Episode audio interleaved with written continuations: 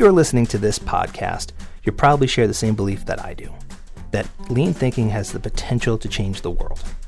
A few years ago, LEI launched the LPPD initiative. LPPD stands for Lean Product and Process Development. This means lean thinking applied to product development and process development. The idea is that if you can develop your products and services faster and better than your competition, then you have an incredible competitive advantage. But if you do not have a process in place to, that supports rapid innovation and customer involvement, you cannot maintain this competitive advantage. But LPPD can also be used to make the world better. DLab at MIT is using LPPD thinking to solve problems in the, develop, in the developing world, and they are truly making the world a better place for everyone involved. Today, Kendra Leith, Associate Director for Research at DLab, joined LEI's Communication Director Chet Marchwinski to share more about what DLab does, works on, and what are some of the great projects that they have currently in the process. Kendra, thank you for coming. Chet, take it away. Welcome to the podcast, Kendra. Thanks for making the trek over from MIT. Thank you for having me today. Um, I guess uh, why don't we kick things off uh, by you explaining what is DLab? What is its purpose? DLab is a program uh, at the Massachusetts Institute of Technology that was founded uh, by Amy Smith about 15 years ago. Uh, and DLab stands for um, Development Through Dialogue, Design, and Dissemination. Uh, we work with people around the world to develop and advance collaborative approaches and practical solutions uh, to global poverty challenges. And we do that through a variety of different mechanisms. Uh, we do that through um, our academic programs at MIT, where we train um, undergraduate and, and graduate students and provide them with an introduction to international development and technology. Uh, we have a number of design classes, uh, sector specific classes on agriculture and energy, uh, classes focused around uh, dissemination or distribution of, of technologies. Um, so looking at supply chains and design for scale uh, classes as well. So in a given year, we train about 200 students um, in the, in many of these concepts. We also recognize that it's important to develop the capacity of the community members that we're working with. So uh, uh, we train people through um, through co-design summits and through our creative capacity building training programs. Uh, these programs um, range from anywhere from um, a few days to to several weeks, um, where we train people on the design process um, and often uh, other uh, skills such as woodworking or metalworking. And then they also work on a concrete project um, to address a challenge either in their community or or, or one of the other one of the other areas close by. So um, we do spend a lot of time building the capacity of um, of our of our partners and, and um, community members. So we do that, uh, as I mentioned, primarily through our uh, programs, um, but we also um, through our um, and this I should say that this uh, particular this, these training programs are part of a larger innovation practice group, um, which is really focused on how do we support the communities where we're working, how do we get you know kind of products out into the into the market, how do we you know how are we interacting with uh, those community members. So we do this through our, our training programs, but also through um, our Practical Impact Alliance, which is um, a program that where um, organizations, uh, corporations, companies, uh, and non-governmental organizations and social enterprises come together to learn from one another. They they get together and, and form learning groups about a variety of different topics. Um, they access uh, MIT faculty and and researchers to be able to work on on issues that are relevant to them. Um, and so through our innovation practice program, we also um, provide support to a number of of people through our our Scale Ups Fellowship Program and, and through our Innovation Ecosystem um, Fellowship, in which um, we provide mentorship and um, and uh, some training and, and funding to uh, to support these particular fellows to these particular fellows so that they can continue the great work that they started in the classes or during the during the trainings. Um, and then finally, we also we conduct research. Um, we look at things like identifying needs and understanding the context. What are the uh, assets and um, market market conditions? Uh, we also, through our research, try to um, develop and improve and evaluate existing technologies or create new technologies. We look at uh, dis, you know how what are the best dissemination or distribution strategies, and also um, we are starting to understand uh, some of the outcomes and impacts of, um, of engaging in local innovation ecosystems, for instance, uh, or, or looking at participatory design processes and what are some of those outcomes of those processes. So we are, um, our research looks at a number of these different areas. Um, we focus primarily on on food, water, and energy, and the nexus of that of those um, sectors. But we also look at again local innovation ecosystems and um, and information and communication technologies. So we've really expanded a lot since we started 15 years ago, where we had one class, and now we have you know a, a, a large academic program, a growing research program, and also a, very strong, robust um, kind of innovation practice program. And I think through all of our work, I think our values really um, shine through. I think we often do work in a very interdisciplinary way. We have engineers and social scientists and scientists working together. I think we, we emphasize the idea of um, operating with humility and respect, and um, you know, really working closely, collaboratively with the communities to generate ideas, to build their capacity, etc. So a lot of these things really cut across all of our different programs and, and hit at our kind of some of our core values um, that are really important for the work that we do at D-Lab. Um, but you're in it to really try to um, improve the lives of people living in poverty. And so um, that comes across, and, and all of these different core values come across um, quite a bit in the work that we do. Yeah, this is a. a I was looking through the website, and this is a pretty unique program. It's the. What got me were some of the. Pro- I mean, the students are working on projects in a semester, mm-hmm. and then they're going to build something that's that's going to actually aid um, uh, a, low income family somewhere in, in, in, the world. Can you uh, give listeners some idea of uh, some of the projects uh, students have done? We've worked on things like um, wheelchairs that, that use levers to, uh, to make it easier to be able to move through.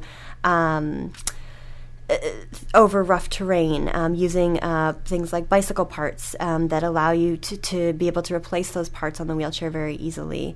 And we work on projects like a, a project I'm working on with students um, xylem water filter, where we're making a water filter out of parts of coniferous trees, um, which allow us to extract the bacteria from um, from the water, um, particularly in in parts of um, we're looking at this in parts of India, um, in particularly in the foothills of the Himalayas. Um, we look at other things like uh, washing machines. we worked on a, a pedal powered washing machine for an orphanage in Peru.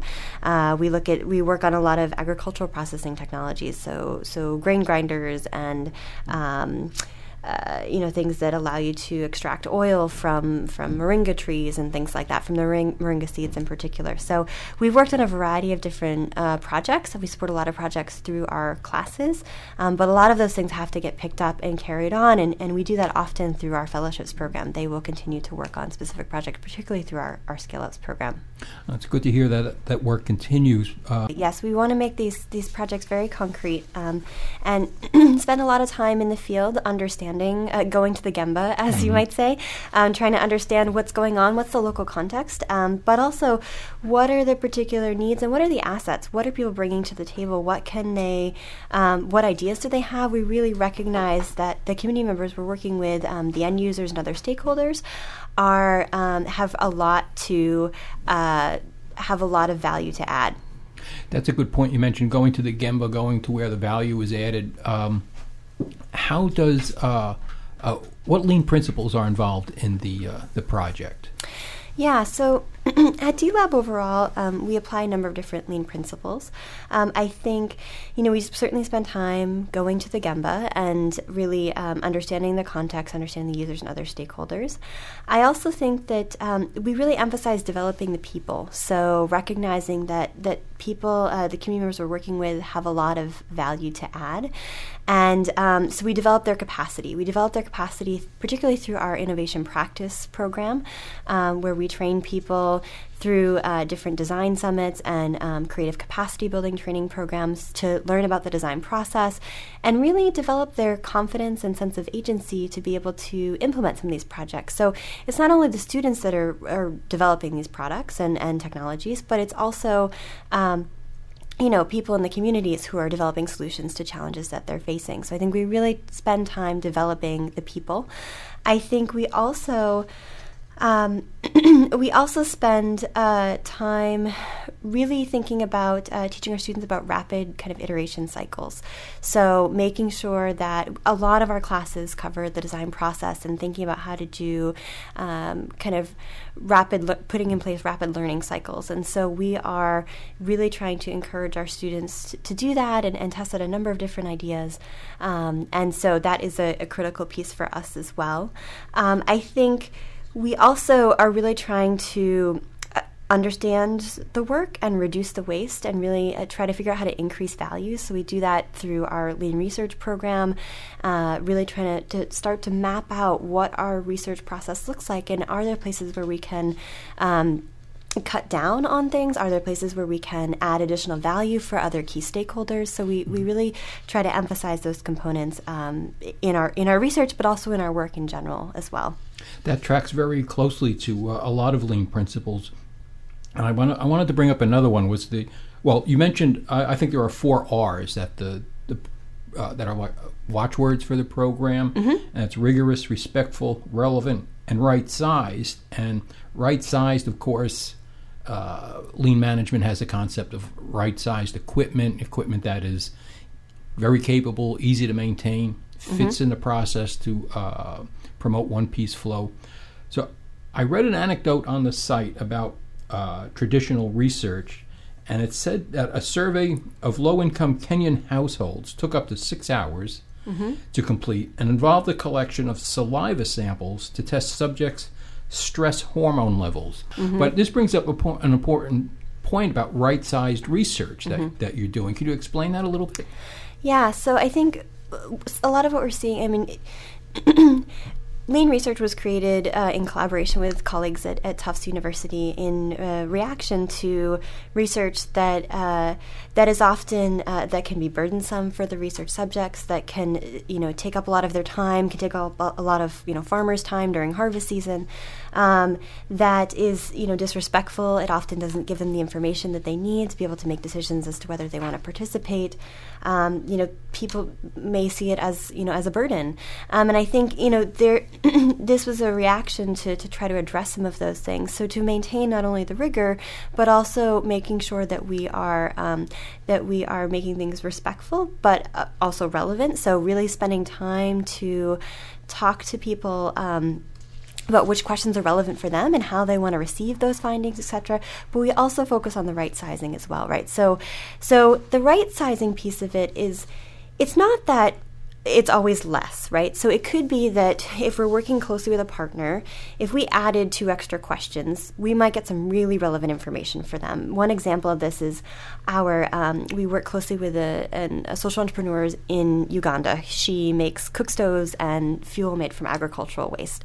Um, and we were doing we are doing a cook stove adoption study and trying to understand uh, you know, were people using these products? What were their preferences? Those sorts of things. But it turned out that she also wanted to get some user feedback on these products as well. And we were able to add a couple of extra questions, um, which allowed us to. Uh, to gather useful information for her related to um, product preferences, the size of the product, the color, etc., which she ended up um, being able to use uh, in the future, which was great. And so, as part of that project, we added a couple questions, but we also were able to reduce questions um, by using uh, sensors, so low cost sensors that allowed us to track information about indoor air pollution levels and um, cook stove usage, um, which allowed us to reduce that waste and cut down on the number of questions by approximately 20%. So there's a balance of trying to find the right size as opposed to, you know, less or always reducing. We're trying to find the right the right level of, um, you know, number of questions and people and, and uh, study. So it's an excellent point. I didn't realize that, um, uh, but from reading your site, that this, the research can become bloated and in, in effect disrespectful over time if you don't keep the uh, uh, the person in, in, in, mind all the time. Final question is about um, if other people want to learn more about this program, and I encourage them uh, to go to your website at uh, d-lab.mit.edu. Correct? Correct. That is oh. correct. Yes. But also, uh, they can hear you in person. Um, at the Designing the Future Summit, June 19th and 20th in Traverse City, Michigan. Mm-hmm. Um, and I was wondering, there, there's, it sounds like a, an interesting talk. You're, you're going to talk about farmers uh, from Tanzania, entrepreneurs in uh, Uganda who are benefiting. Can you give us a taste of uh, a little bit what you're going to talk about? Yeah. So, in that talk, I'm going to highlight a number of different um, examples and ways in which we have applied uh, the lean, some of the lean concepts to our work. Uh, you know, talking about uh, going to the Gemba, so understanding user needs um, and preferences. Um, you know, talking about reducing waste and adding value to research activities, implementing rapid learning cycles, and um, really trying to develop the skills and confidence of people uh, to be able to implement their own solutions. And so, I mean, we're going to talk through different stories of um, of farmers in Tanzania, um, of this particular social entrepreneur in Uganda who is um, who's producing cook stoves and agricultural waste charcoal.